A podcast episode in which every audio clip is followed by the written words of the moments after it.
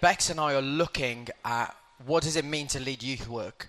And uh, for both Bex and I, we are both in very different contexts, and I have uh, in, led youth work in very different contexts. And we know that as you sit here today, uh, you may be in a church plant, or you may be in a church that is established uh, in uh, in a city, or you could be in the middle.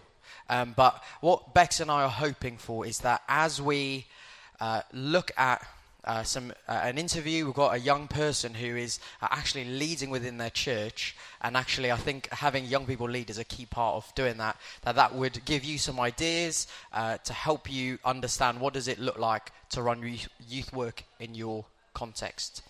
Um, and then I will just look at some other bits to help us understand uh, leading in maybe more established context. If your church has been around a bit more, maybe you you have a paid youth worker and that sort of thing. But uh, can I encourage us to stand? Sorry, you may have just been standing in the big top, but I would love us to kind of get still before God. The thing that I really felt um, prompted to encourage you with today is to know that if you are involved in youth work at your church, that God has called you, uh, that you are not in this position for uh, by default uh, because there was a gap left open that may, be, that may have been the door as to which you entered, but God has called you to be part of this for a season. And uh, maybe to not take that sense of call, like, oh my gosh, is this the rest of my life? But you are there for this season. When you go back to your home churches in September, that to know you are there because God has called you, and that as you engage with the session to lead out of an expectation that God is going to use you and that He's got you there for a reason. So, why don't we uh, open up our hands, uh, just uh, ready to receive? Lord God, we thank you for the power of your Holy Spirit. God, I want to thank you for every single youth leader here who has given time, energy, self sacrifice. I pray, Lord God, would you come fill them afresh of your Holy Spirit? I pray that even now they would know the assurance of the Holy Spirit, first and foremost, as a son and daughter of the King. And out of that place, that they would lead young people, be leaders in their churches. God, I want to pray for just an impartation of confidence to to these youth leaders to know that you are with them. Just as he told the disciples, Go, proclaim the gospel, and I will be with you to the end of the age. That youth leaders would know that for themselves. And as we engage today, that they would leave here knowing God is with them. But Father, we thank you that we don't have to beg you for any of these things. But you're a good Father who loves to give good gifts to his children. In Jesus' name, Amen. Amen. Cool. Let's take our seats and I'll we'll hand over to Bex. Amazing. Did everybody sleep okay last night? Are we all a bit tired now? We're getting near to the end. Have you had a good week? Good week? Uh, just turn to the person next to you and tell them one thing that's been amazing this week. Go!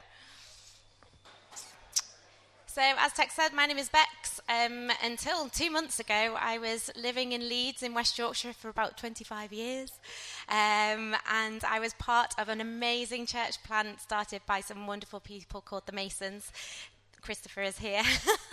um, and um, we were part of the Oak Church, um, and um, uh, about three or four years in, um, I began to see some young people arrive with their parents, um, and I said, "Oh, let's start a youth group quick. So, along with uh, Chris's wife Lisa, we started um, just gathering the young people. And 10 years later, um, and a lot of youth through uh, the doors, um, uh, I actually uh, passed that back to the church and uh, recently moved to London.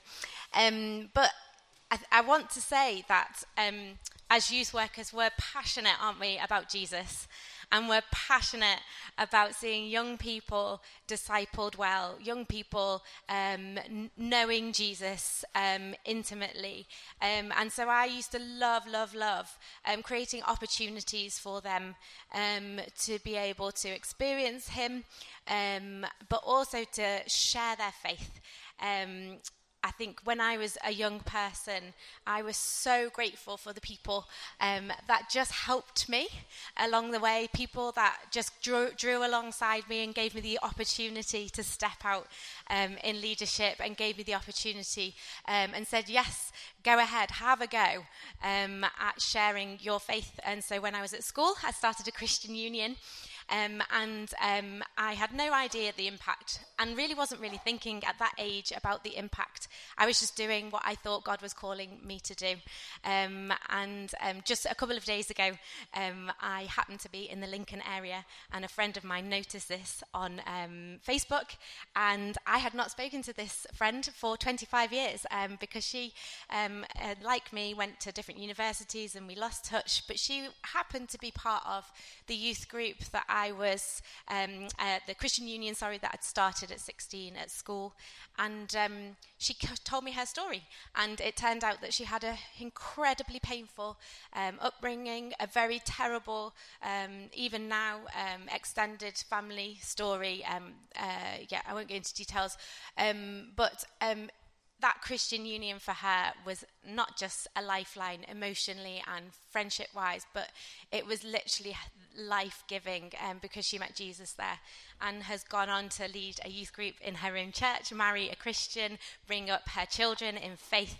And so this is why we do it. So we, um, yeah, we keep passing on, don't we, what God is teaching us. We keep passing on what we're learning um, just in the hope that God would use the next person and the next person and the next person to build his kingdom.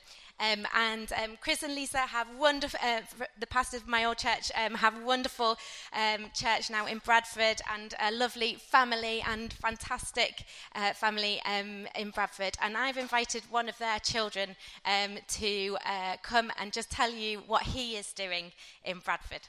Give him a round of applause. Do you want to get that microphone?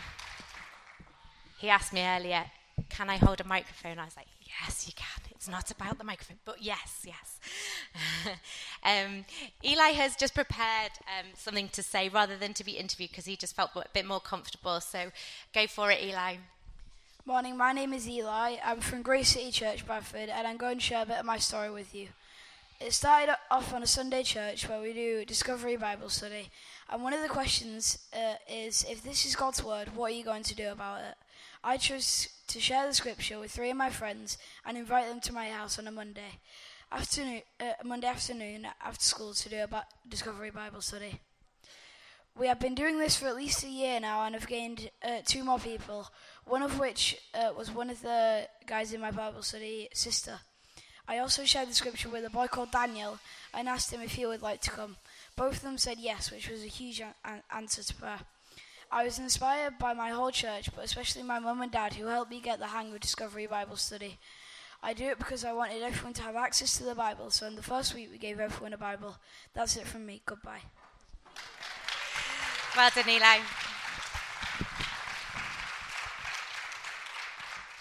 I wanted uh, Eli just to come up and share his story. He's a young lad just in Bradford, and he is watching the people in his life, his parents, his church family, uh, really get to grips with what it means to share the gospel, what it means to be a disciple of Jesus.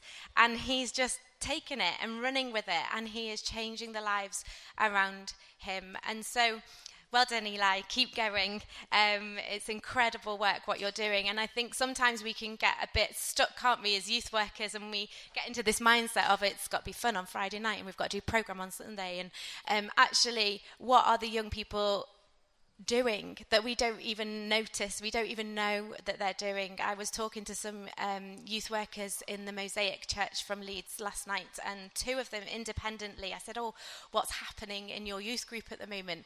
And they shared with me that this, um, ind- both independently, they were blown away by this one girl who basically has gathering. Um, young leaders and um, that she is noticing. This young person is noticing other leaders in her youth group and has gathered them to do Bible study together, um, which I just think is incredible. The, the youth work, we're not we're not doing it to them. They're just it's just coming up in them and in their spirit. So I think um, I think we're in a time and a place in youth work where we need to remember that the children, the young people in our care, are his his children, and that they are doing they are church with us. It's not we do it to them, but we're all in it together. Um, and so I just wanted to bring that this morning, um, uh, just for some consideration. I wonder if you would um, just have a little chat with the person next to you and just think about uh, how it would look in your church, um, how it would be different in your church um, if you um, were watching and uh, looking for changing, not just the doing it to them, but incorporating them and facilitating them um, to just go to their schools and go out and meet their friends in the street and tell people about Jesus. Just two minutes. Great. So I'm just going to look at some practical bits um, around leading teams and leading youth work. Um, but before I get into that, um, just to know a little bit about me, and uh, you might have picked some stuff up, some stuff up over uh, the kind of course of uh, the week. But I'm currently a pastor at King's Church London, and um, we are a multi-site church, so we have four sites, um, and so I have a dual role um, as uh, one of the pastors at uh, one of the sites and I'm on the preaching team at King's, but I also oversee the youth work across all four of our sites. And um, it has been an incredible kind of journey to see all that God is doing. Uh, we currently have 130 young people on site, um, which has been a real blessing in terms of seeing God encounter them, um, but has also been, uh, as you can imagine, challenging uh, in terms of uh, sleep, particularly. Basically, I have bribed our youth group with a game of manhunt tonight if they went to bed early. Um, so I thought, ah, let me bribe them with fun so that they can then stay up running around after the, after the evening meeting tonight, um, which has been uh, welcomed, but I'm, now a bit scared because they, um, they, they're well into it. They were like, Tex, we're going to find you and we'll, we'll drag you back to the tent if we have to. And I was like, yeah, you probably will. Um, so yeah, that is cu- where I'm currently at. But, but the previous uh, seven, eight years, I was based at a church in Reading, uh, so Reading Family Church, where I was uh, overseeing the youth work there. And that church has been going now, I think, is it like 15, 16 years? So Ben is uh, currently there. Oh, 20, 20, yeah. Well, we celebrated 20 uh, recently. And um, yeah, that youth group was around like 30 young people, great team. So I've been uh, fortunate enough to be able to lead in contexts uh, that have been able to be a bit more established. Uh, in terms of uh, how it looked on staff, so when I was in Reading, I was the only employed youth worker. Um, and my role also consisted of many other responsibilities within church life. Um, so I know for many of you who are on staff that leading youth work is not your only role, and then many of you I know you're leading as volunteers.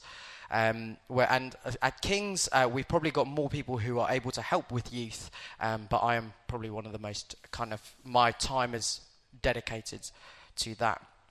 Um, but before we go on, I just want to say about youth work in terms of our culture loves like quick hacks, don't we? Like five minute crafts, or is five minute crafts, are they hacks? I feel like they start to do hacks. Or like if you read loads of articles, right? It's like three quick steps to, you know, reading the Bible, or uh, two quick steps to fix this within church culture, and then even like beyond church culture, there's there's loads of stuff that loves a quick hack. But I just want to say, there is no quick fix. There is no hack to lead youth work. Youth work is hard, it's challenging, but that's okay because when you serve the people of God, you're dealing with a, a, diversity of people, and pastoral stuff is hard. And I just kind of wanted to say that right at the outset to A, just put it out there. to Because if you're feeling like youth work is challenging, that's okay. That is okay. That is part of the journey of leading young people. Like if I came to New Day expecting to get eight hours of sleep, well, Tex, silly you, mate.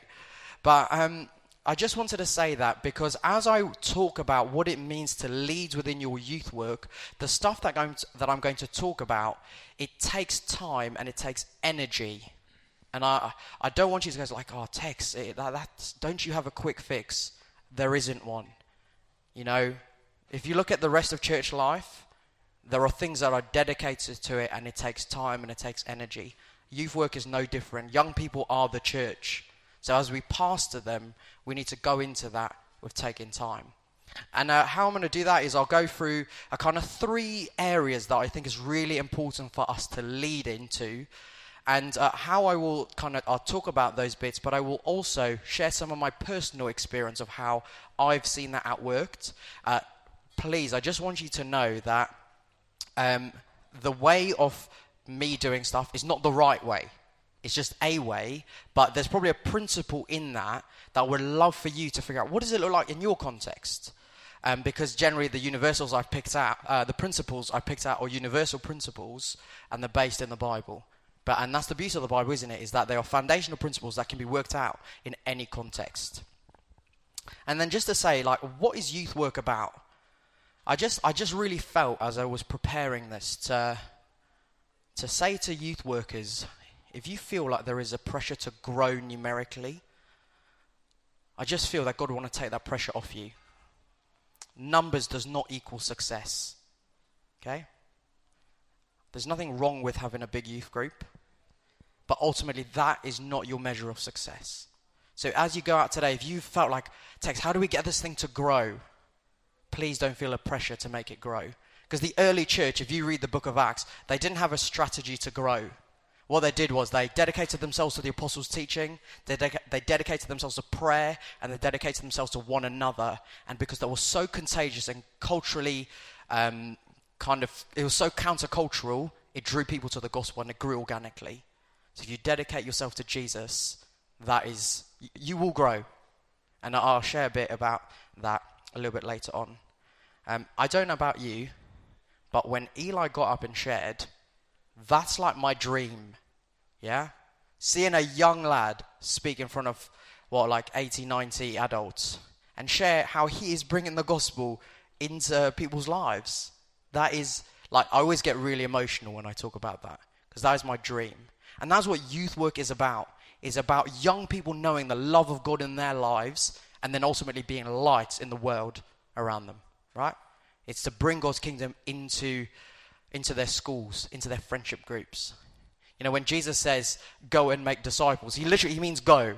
He's not saying, come to me and make, he doesn't, you know, doesn't say, come and make disciples. He says, go and make disciples. So just even changing that narrative as we lead youth work is about sending, not just gathering.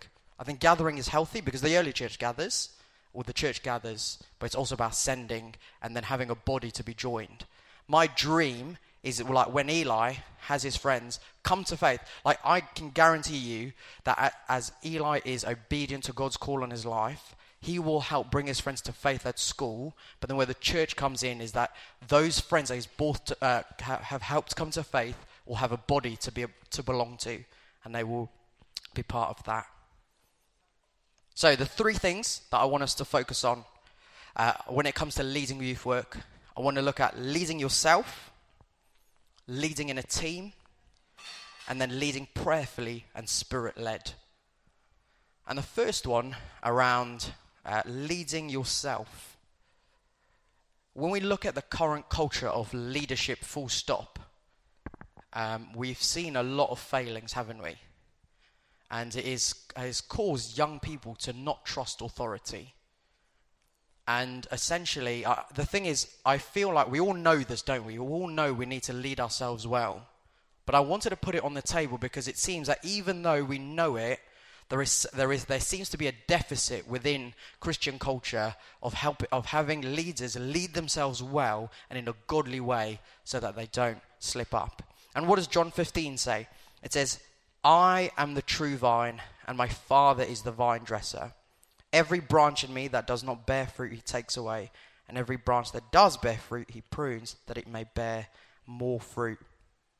And we all know the passage goes on to go where it says, Jesus says, Abide in me, abide in my love, and you'll see fruit. And so, what does it look like to lead yourself well? You know, this passage talks about the true vine.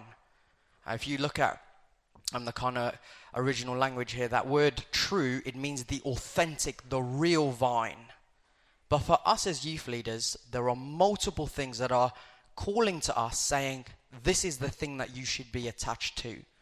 Whether it's more Netflix, more scrolling, uh, I don't know, sleeping more. I'm not saying any of these things are bad, but ultimately, what we need to be is a people who are getting before God on a daily basis. Getting before God, not just for ourselves. You know, how many times have we gone through a week and the only time we've opened the Bible is because we've had to prep a talk for youth? You know, we don't want to be in a place where that is the only time we're opening the Bible. We want to be making sure we're getting before God on a daily basis. And I think uh, our, some of the, the ways to naturally do that is read a book of the Bible, use the Bible app. They've got some great plans on there. A really helpful tool that I found for someone who's maybe a little bit, um, I feel like I'm a little bit fast paced. I love kind of things to be quick, get them done, move on. But a, a kind of method of reading the Bible called hand copying the Bible. Has anyone heard of that? No, but I highly recommend it. So basically, get a Bible. I would either say the uh, like an ESV, NLT, basically whatever version you feel comfortable reading, and then get a notebook. So I bought about ten notebooks. Um, they're just like regular ones with lines in them, and I got about ten for about five on Amazon, so it's not expensive. And what you do is is that you basically set yourself time every day to literally read a passage. So like I will read ten verses a day, and I will word for word copy it out into my notebook. And what it's doing is that because it's only 10 verses a day, I cannot rush it. And as I go, I read it out loud and I say it. And what I found as I've hand copied the Bible is that scripture has sat deep in me and has been able to be a great tool to serve me in difficult moments because uh, we know that because youth work is difficult, we will need God's help. And often, when we slow ourselves down, hand copy the Bible, um, I found it's a really helpful tool. But again, it's not the only tool. Um, and to be fair, it was a tool that I thought, mate, this is not going to work. I'm going to do it once and be done. But for many of us who live in a busy, fast paced life, I think this is a really helpful tool. But basically, the, the essence of this is you need to be leading yourself well personally because that is the only place in which you can lead out of. Because eventually, sooner or later, if you are not depending on God, getting before God, and leading yourself well, the cracks will show. But Jesus hasn't put us into the community for nothing. I think another way that you can lead yourself is by investing in good Christian community. People that can encourage you, that can point you to Jesus. And I don't just mean uh, point you to Jesus when you feel youth work is going hard, I mean in every area of your life. Do you have people that will uh, point you to Jesus, not just tell you what you want to hear? So, um, and an example of how I've seen this benefit in my life is uh, as many of you are aware, over the pandemic, when George Floyd was murdered, as a person of color, it was extremely painful. Like, I was going through some emotional distress, and I basically got to a point where I, I was really questioning what is the point of the church? Because, the, the, as in the global church that I was seeing, particularly in the West, wasn't doing what was supposed to in terms of justice. And basically, I was, I was on this journey of thinking, man, is it time to opt out of, of the church? So I wasn't saying I'm going to opt out of Jesus. So I'm going to opt out of, like, do I, do I need to opt out of this? And I remember going to some friends and uh, who love Jesus, who are committed to social justice and committed to seeing justice. And what they said was, Tex, you can't have, can't have Jesus without the church. He just said the church is it, it's broken, it's messy. But what you need to do is you need to stick to it you need to stick to having Jesus at the center of your life and be part of the church, committed to that. And I know if it wasn't for those friends who were saying, Tex, Jesus is at work in the church and this is a painful moment and you'll be able to get through it, I, w- I probably, I genuinely think it was so difficult for me over the pandemic in terms of the stuff around race that I probably would have left. But my Christian friends helped keep my eyes on Jesus and they helped me continue to lead well. And they kept people kept messaging me, "Are you getting before God daily?" And obviously, in the pandemic, we were all hidden, weren't we? So behind closed doors, like I needed that, needed friends to say, "Please help me." Another way that I have found to combine almost the daily reading of my Bible and community is uh, something that um, we used to have, like where I just have three or four friends who I'm in a WhatsApp group and we read the Bible together daily. And all we do is we set out, okay, we're going to read this passage and then drop a thought into our WhatsApp group. Doesn't have to be like epic, like, you know, I've now written a new theological paper on uh, Galatians 2 or whatever. But sometimes it's like, man, what really stood out to me is that God is for me, He loves me, He's with me. And then my friends will say, Oh, Tex, I saw that God is calling us to be uh, a people who pursue righteousness. And again, the benefit of my community has helped me to lead out of a place of intimacy with God. Okay? So we need to lead ourselves well and we do so again i just want to say um, i hope this comes across. It's not down to your own your own salvation right? Like you don't earn your own salvation but what you need to be is an open-handed vessel to god and say god here i am please use me. And to first know that you are a son and daughter of the king and lead out of that. So the second thing that i would like to look at is a leading in a team. Um, and for me this is something i'm really passionate about. And in luke 10 very simply in um, the first opening verse, it says, After this, the Lord appointed 72 others and sent them on ahead of him, two by two. So Jesus knows that in order to have gospel advance, we need to do so in community and in team. And I just want to say, sometimes in youth work, it can feel like we have to, um, we as the lead youth worker, like everything's on me. Like, I have to be able to preach, I have to be able to organize rotas, organize curriculum, uh, figure, pastor young people, uh, meet with young people, phone parents, organize New Day. But that's not true. And that's also not a very biblical model of leading youth work. Well, it's not a biblical model of leading full stop. Because when we look at the Bible, the Bible is all about uh, the body having many gifts and them all playing their part. And so, how I want to encourage you is for the people on your team that you lead with, look at what gifts they have and how can they supplement the gifts that you don't have. So, one of the things that I probably struggle with is admin. Like, I'm just, like, for me to be organized, it requires effort. Like, so much effort. Um, but what I found is that there was someone on my team um, well, and even on my team now, that like they can do admin in their sleep. Like when they do admin, it's not draining at all. And I'm just like, I don't know how you do that. But what I've done is I've asked them, would you be able to help me with some of the elements of admin within youth work? And then I have had other people who are really good at leading games. Like, I, this is something I hadn't realized. Like, the art of leading a fun youth group game like, that's a skill. Like, you know, that's not just that anyone get up and do it. Like, there are people I'm just, I'm just like, man, you're so good at this. And so I've asked them, hey, you seem to be really good at kind of being able to connect games to what we're teaching or being able to have young people have loads of fun. Could you please uh, kind of handle the game section for our for the term? And that doesn't mean you have to do everything, but could you head that up? So look at the people that you have on your team what gifts do they have? And if you don't know what they have, like if you like, oh, I don't actually know what people like can do or want to do, ask them. So when I moved to London, I didn't know the team.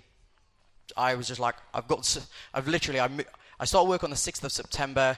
That Friday, uh, so that was a Tuesday. That Friday had our first youth, and I was like, okay, I don't know the team, but we've got to do it. But at our training sessions, what I did was at the end of the training session, just on a piece of paper, I asked, What are you passionate about within youth work? And what would you like to be more involved in with our youth work? So, just two very simple questions. And sometimes you can't involve everything, but what I realized there was a lady. So, at our church, our Sunday youth is run from year five to nine.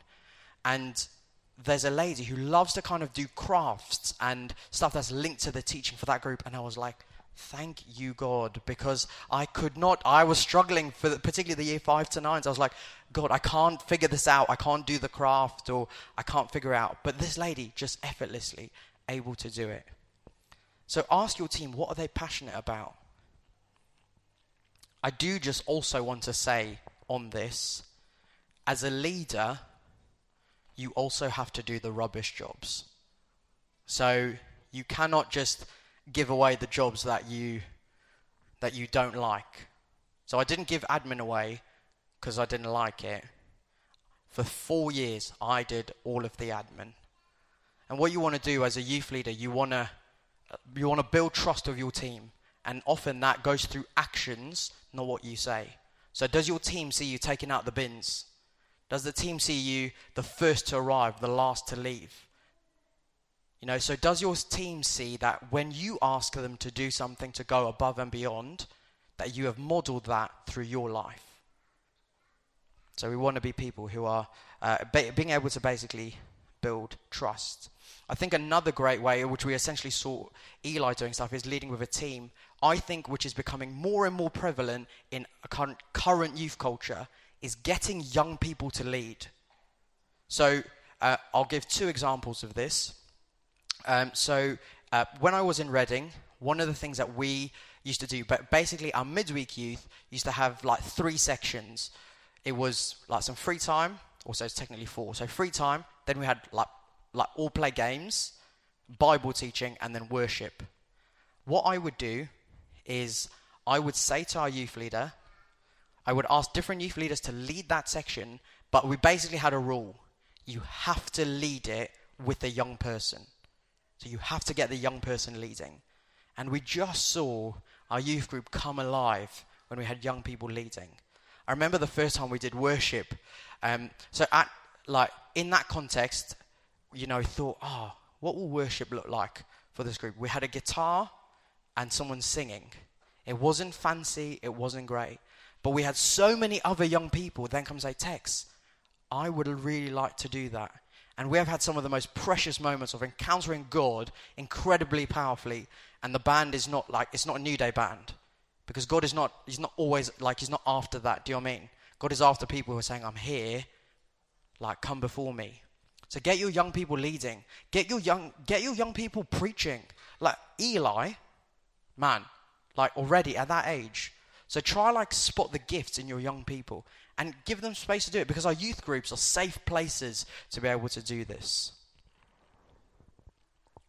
But just when it comes to asking uh, your team and young people to lead, we need to be clear on expectations.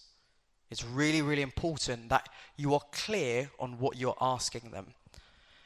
And something that I feel that I have a very, very deep conviction on post pandemic is the ask that I am making of people. I feel like at the moment we want to make easy asks of people, right?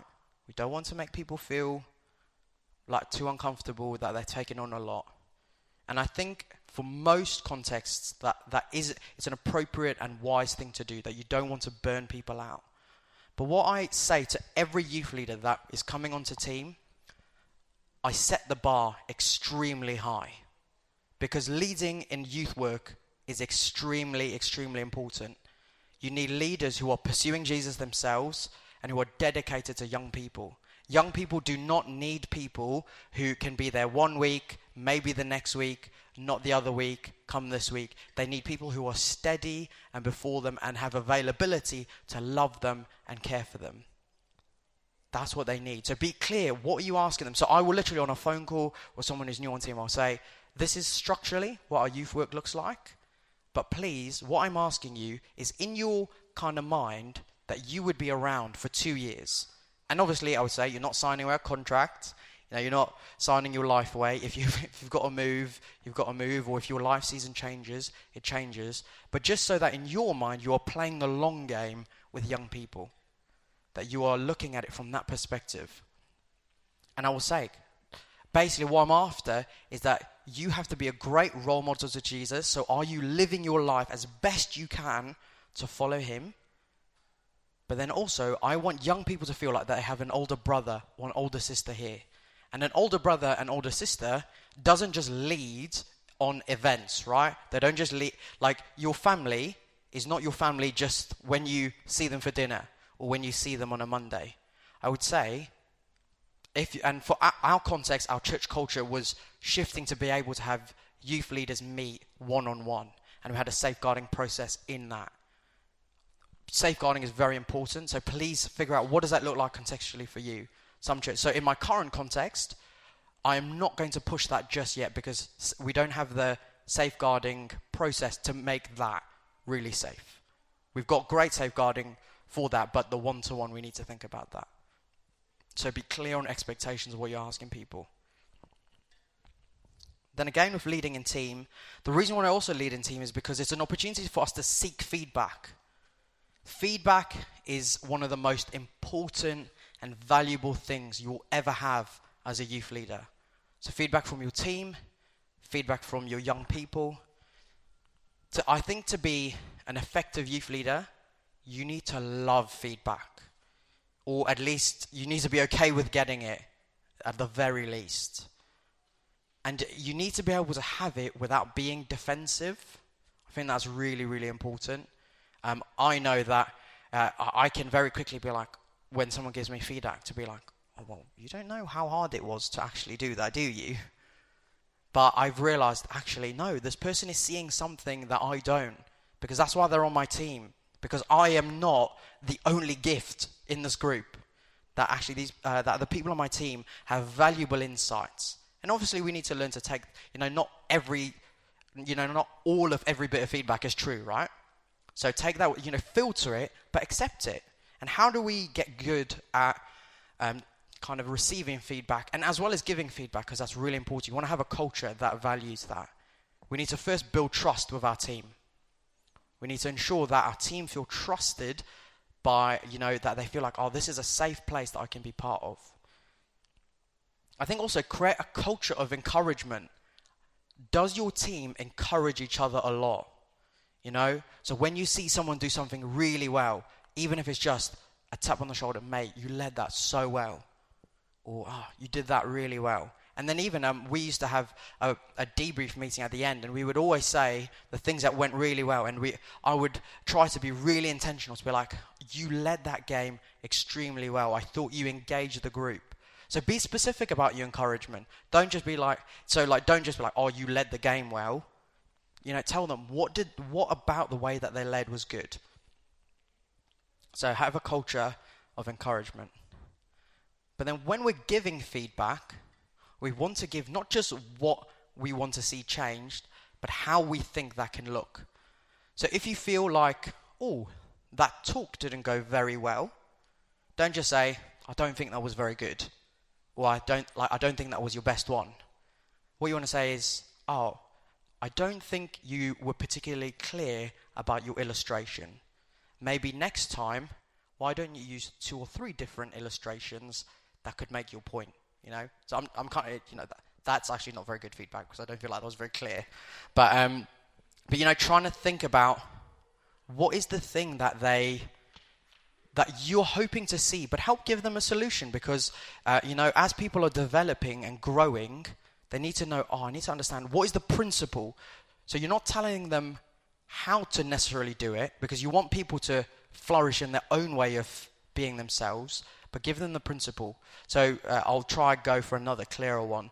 If young, uh, if a youth leader is doing a talk, and you feel like their examples didn't necessarily hit all of the group, I would say, oh, I don't necessarily feel like you engaged the whole group.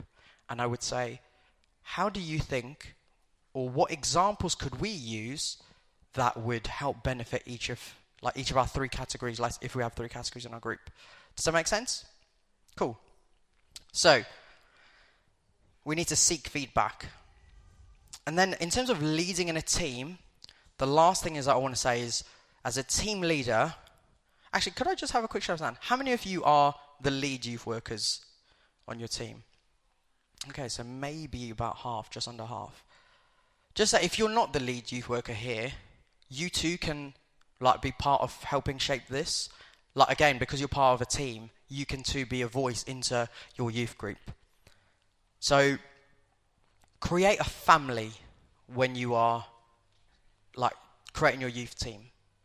The reason we want to do that is because basically we're not an organization. Okay? We are the people of God, we're the family of God. And uh, when we create a sense of belonging, people will stick on team. People will stick around because they feel like they are, they are going towards a common cause for the gospel and they're doing it with a family.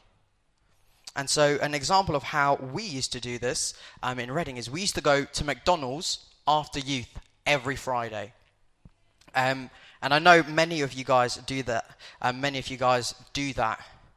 And uh, yeah, I've just heard Ben say they still do it, which is really great. I actually saw a picture of um, like the team on, on someone's Instagram the other day. And do you know what? The team was way bigger and they were like they were still going. And do you know what? I felt so encouraged in that moment that the team is still doing that because leading youth work is not about me. It's about seeing man. We'll be able to create a, a, culture of family where people feel like they belong and they can be here and they want to be around people. And often we've seen that people have built friendships through the team. That they come to the people on team when they're, you know, when they need help, when they're struggling. So try and look at what does it look like to create a family. And then ultimately, the reason I want to say lead in a team is because uh, what we want people to feel like is that when we are in our churches, we are helping people step into God's call on their life. Okay? That they are contributing to uh, seeing God's kingdom furthered through your local context in your church. That is what we're doing when we lead in a team. Because if it is just you, and we might treat people like, oh, you're just helping me do a task to kind of get a task done, our teams, our volunteer teams won't stick like people won't stay around. Yeah, I think your youth group will be the worse off for it because you have a high turnover of, people. But what we want to do is when we're leading in a team is we want people to feel like the giftings that they have they can bring into the room, that they can contribute where they are. So, need to lead ourselves well and lead in a team. The last thing that I want to look at is us leading prayerfully and spirit led. So I just want to go to Acts 16 for this. So be a very familiar passage to many of us, and it says, And they went through the region of Phrygia and Galatia, having been forbidden by the Holy Spirit to speak the word in Asia. And when they'd come up to Mysia, they attempted to go in Bithynia, but the Spirit of Jesus did not allow them. So passing by Mysia, they went down to Troas, and a vision appeared to Paul in the night a man of Macedonia was standing there urging him and saying, Come over to Macedonia and help us. And when Paul had seen the vision, immediately we sought to go into Macedonia, concluding that God had called us to preach the gospel to them. I think it's really important for us as youth leaders to be leading from a place of knowing is not our agenda, but God's agenda. So here we see that the apostles think that they need to go somewhere, but the Spirit of God says, no, you need to go here. Or the Spirit of God stops them. And there's some great mystery into why God decides to do that. But the key thing here is the principle of obedience to leading spirit led. And what we want to be is a people who are who lead our groups listening to Jesus and listening to the Holy Spirit, not only individually but corporately. I think that's really, really important.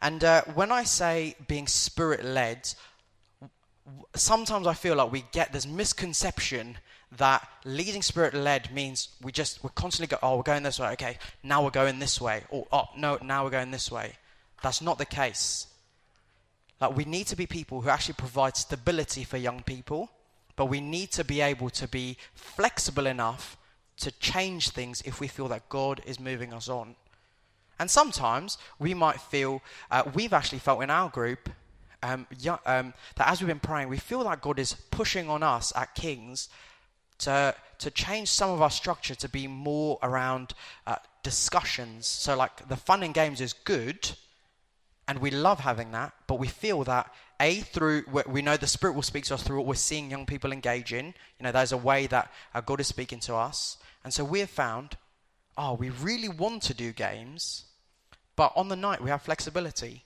We literally say to each other, Well, do you think we should play a game? And then we think, No, we won't. We're going to have more time for discussion. Or we're going to say, Actually, in this moment, we're going to shift everything so we can have a bit more time to respond to what God is doing for our, our Bible teaching. But we want to be people who are pursuing Jesus and are spirit led. A way that this happened in terms of a corporate way is so in Reading, when we came back from COVID, um, I felt God say to me personally um, throughout the pandemic that I was gathering a crowd and I was not making disciples.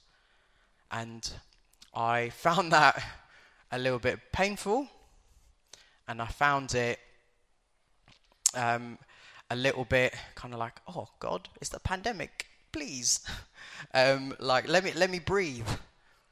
But but God in His graciousness, He brought it to me at the pandemic because it was the time I'd have the most time to think, the most time to write, the most time to figure out what I was doing. And what we did was I at the end at the end of the pandemic, like when we were starting to be able to gather people in groups again, I went to our senior leader and I said, because he he was basically saying, Tex, you're going to start youth as soon as because the conversations that we were having was like, we need young people in the room. Our online stuff is not working. We need them in the room. But I just felt God say to me, Tex, you're gathering a crowd, not making disciples, and you need to revisit what you were doing. And so what we did was for six weeks, when we were first allowed to bring young people back in, the first six weeks of the night that we'd have young people, we didn't have youth. But what I did was I gathered the team every Friday night for six weeks, and we prayed and sought after God and said, God, what is it that we are going for over the next few years? And uh, what we did is we'd have dinner together. Can I just say this? This, this is another extra point in terms of like leading the teams eat with your team as much as you can. Please do that.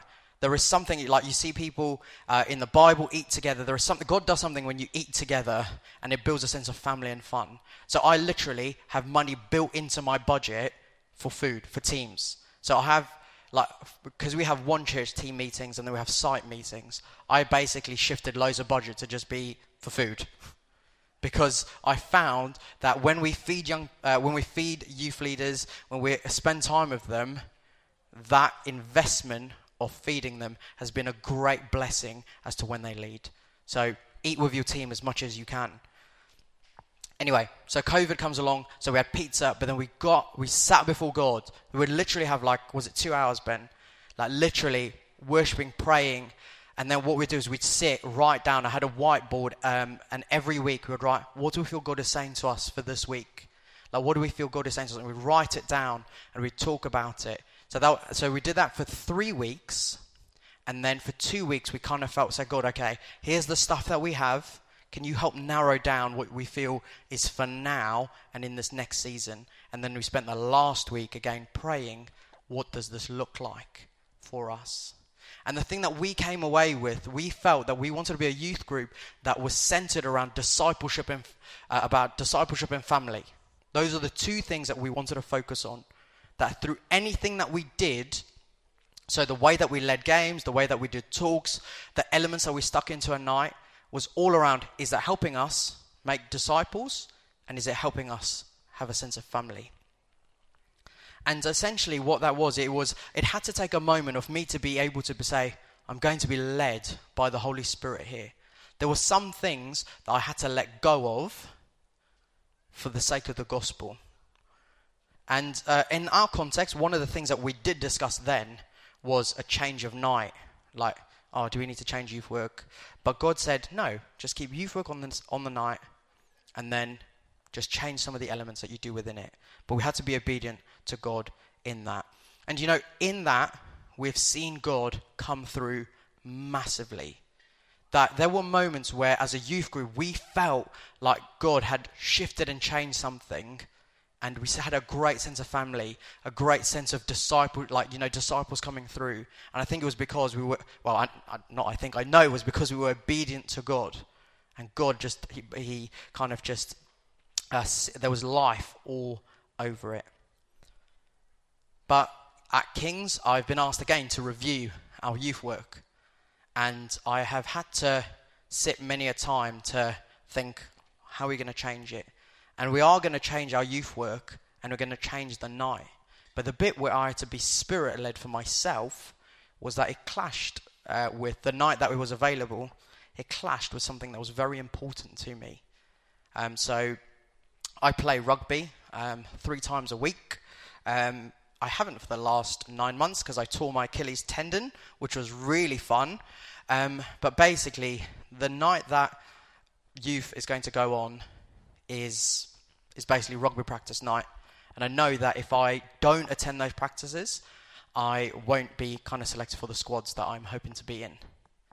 But I had to get before God for weeks and say, God, what is the best thing for our group? And I felt God say, Tex, for the sake of the gospel, and it might be a season, you've got to give this up. But I know that when I'm there and I see young people like Eli contributing to our group, bringing God's kingdom wherever they are, is going to make it. There is no rugby practice or rugby game that is ever going to fulfill me as much. So we want to be people who are spirit led and pray, and we want to do so prayerfully. So I know we have uh, um, run out of time, but I will quickly uh, sum up the next few stuff. A helpful prayer schedule that I, I have found super helpful in a busy day. It somehow takes time but we've got but I think we need to dedicate ourselves to prayer. I found it really interesting that Livy in the Big Top today was like talking about as a, the, the church doesn't know how to pray. I feel like lots of us have lost that. And how I find that I root prayer into my life on a daily basis, not just for myself, but for my ministry, for my church, for my young people, is I pray three times a day, but just for half an hour. So I get to work half an hour early, and I do that because I know if I'm at home, it's a bit too distracting. I can't pray. So for half an hour, I will say, God, for the next half an hour, I'm just going to thank you for all that you are doing in my life, in our youth work, and in our church. And then at lunchtime, uh, most of us get an hour lunch. I know that's not always the case. Um, I will take half of my lunch to pray. Um, in our building, there is a room. I will go into the room and I'll pray for a group of young people that I know are struggling with stuff. Um, and then I will kind of, at the end of the day, so stay on an extra half an hour to pray, to thank God for all that He's doing, but then again, some other stuff that I want to see. And uh, I know there was a period where I was really doing this like a lot, and I really started to see God move. And I was so encouraged by seeing all of it. And essentially, it wasn't because of the amount that I was praying, but what prayer did was it reshaped my heart and reshifted my heart to be in line with God. And essentially, we start to see, I, I then my prayers um, start to shift from being just stuff about myself and about the small things I'm seeing, but to seeing God's kingdom come. And we start to see God move really powerfully in our spaces. And then I've also noticed when I haven't been praying and I've tried to go to my own strengths and solutions, that stuff has been a lot harder.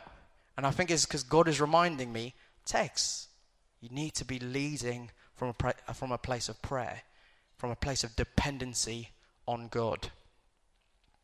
So, can I encourage you? Dedicate your time to prayer. There's, there have even been times I'm like, I've got, I've got a sermon to write. I don't have half an hour to pray. But then I say, God is, God is saying to me, well, mate, probably pray and you'll get your prep done. But whatever that context looks like for you, please incorporate prayer. There's a great quote from um, D.L. Moody that says, Every great move of God can be traced to people on their knees. And I don't know about you, but I am so passionate about seeing a generation of young people on fire for God. But I know that's only going to come through prayer. So have a look at what your prayer life looks like. One of the things that I know is a real challenge, and the last thing I want to talk about in terms of leading prayerfully and spirit led, is recruiting is hard, isn't it? For volunteers. So hard.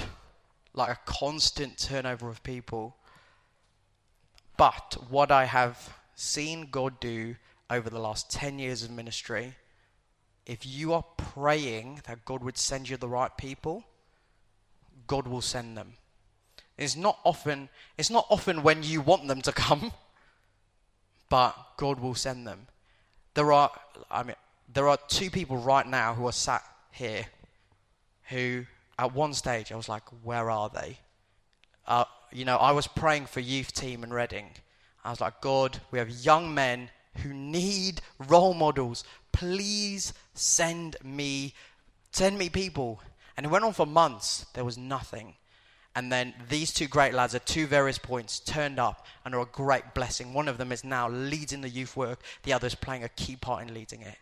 God will send you the right people that you need. And I'm not saying don't go looking, recruiting for people. Like, don't be like, oh, I'm praying about it. you know, we all know that's not wise. You know, I was doing, I was doing the hard work of phone calls, people, but people saying no.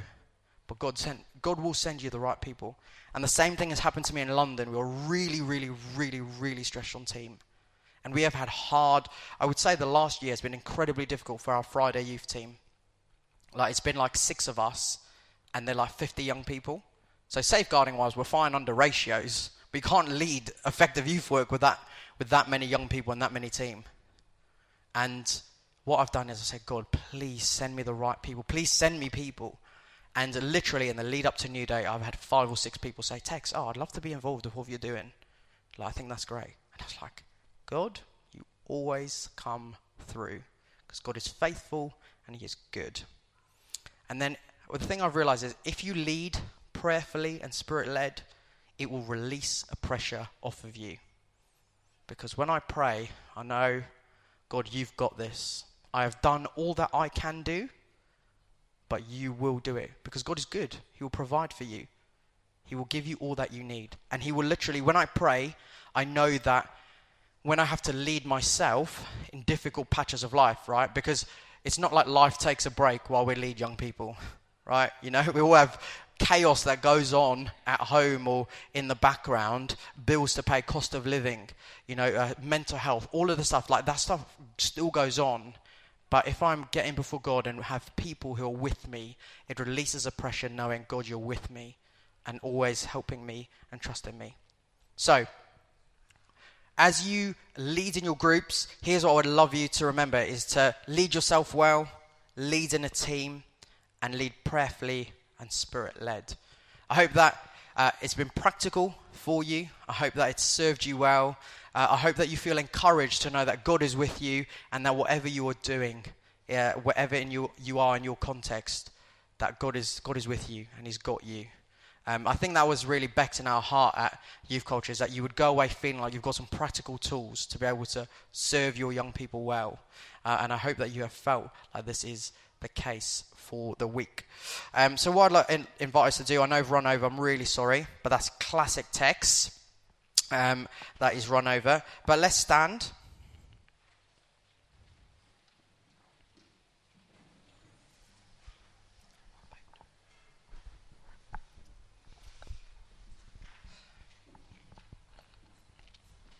Like I said yesterday, um, we don't need to wait for for hours. God, God can use 30 seconds for us.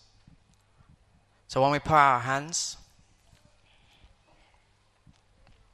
you will know what stretches and challenges you have in your youth group. You will know what, what kind of stretches you have in terms of leadership, your own personal journey. But I want you to just bring that to God now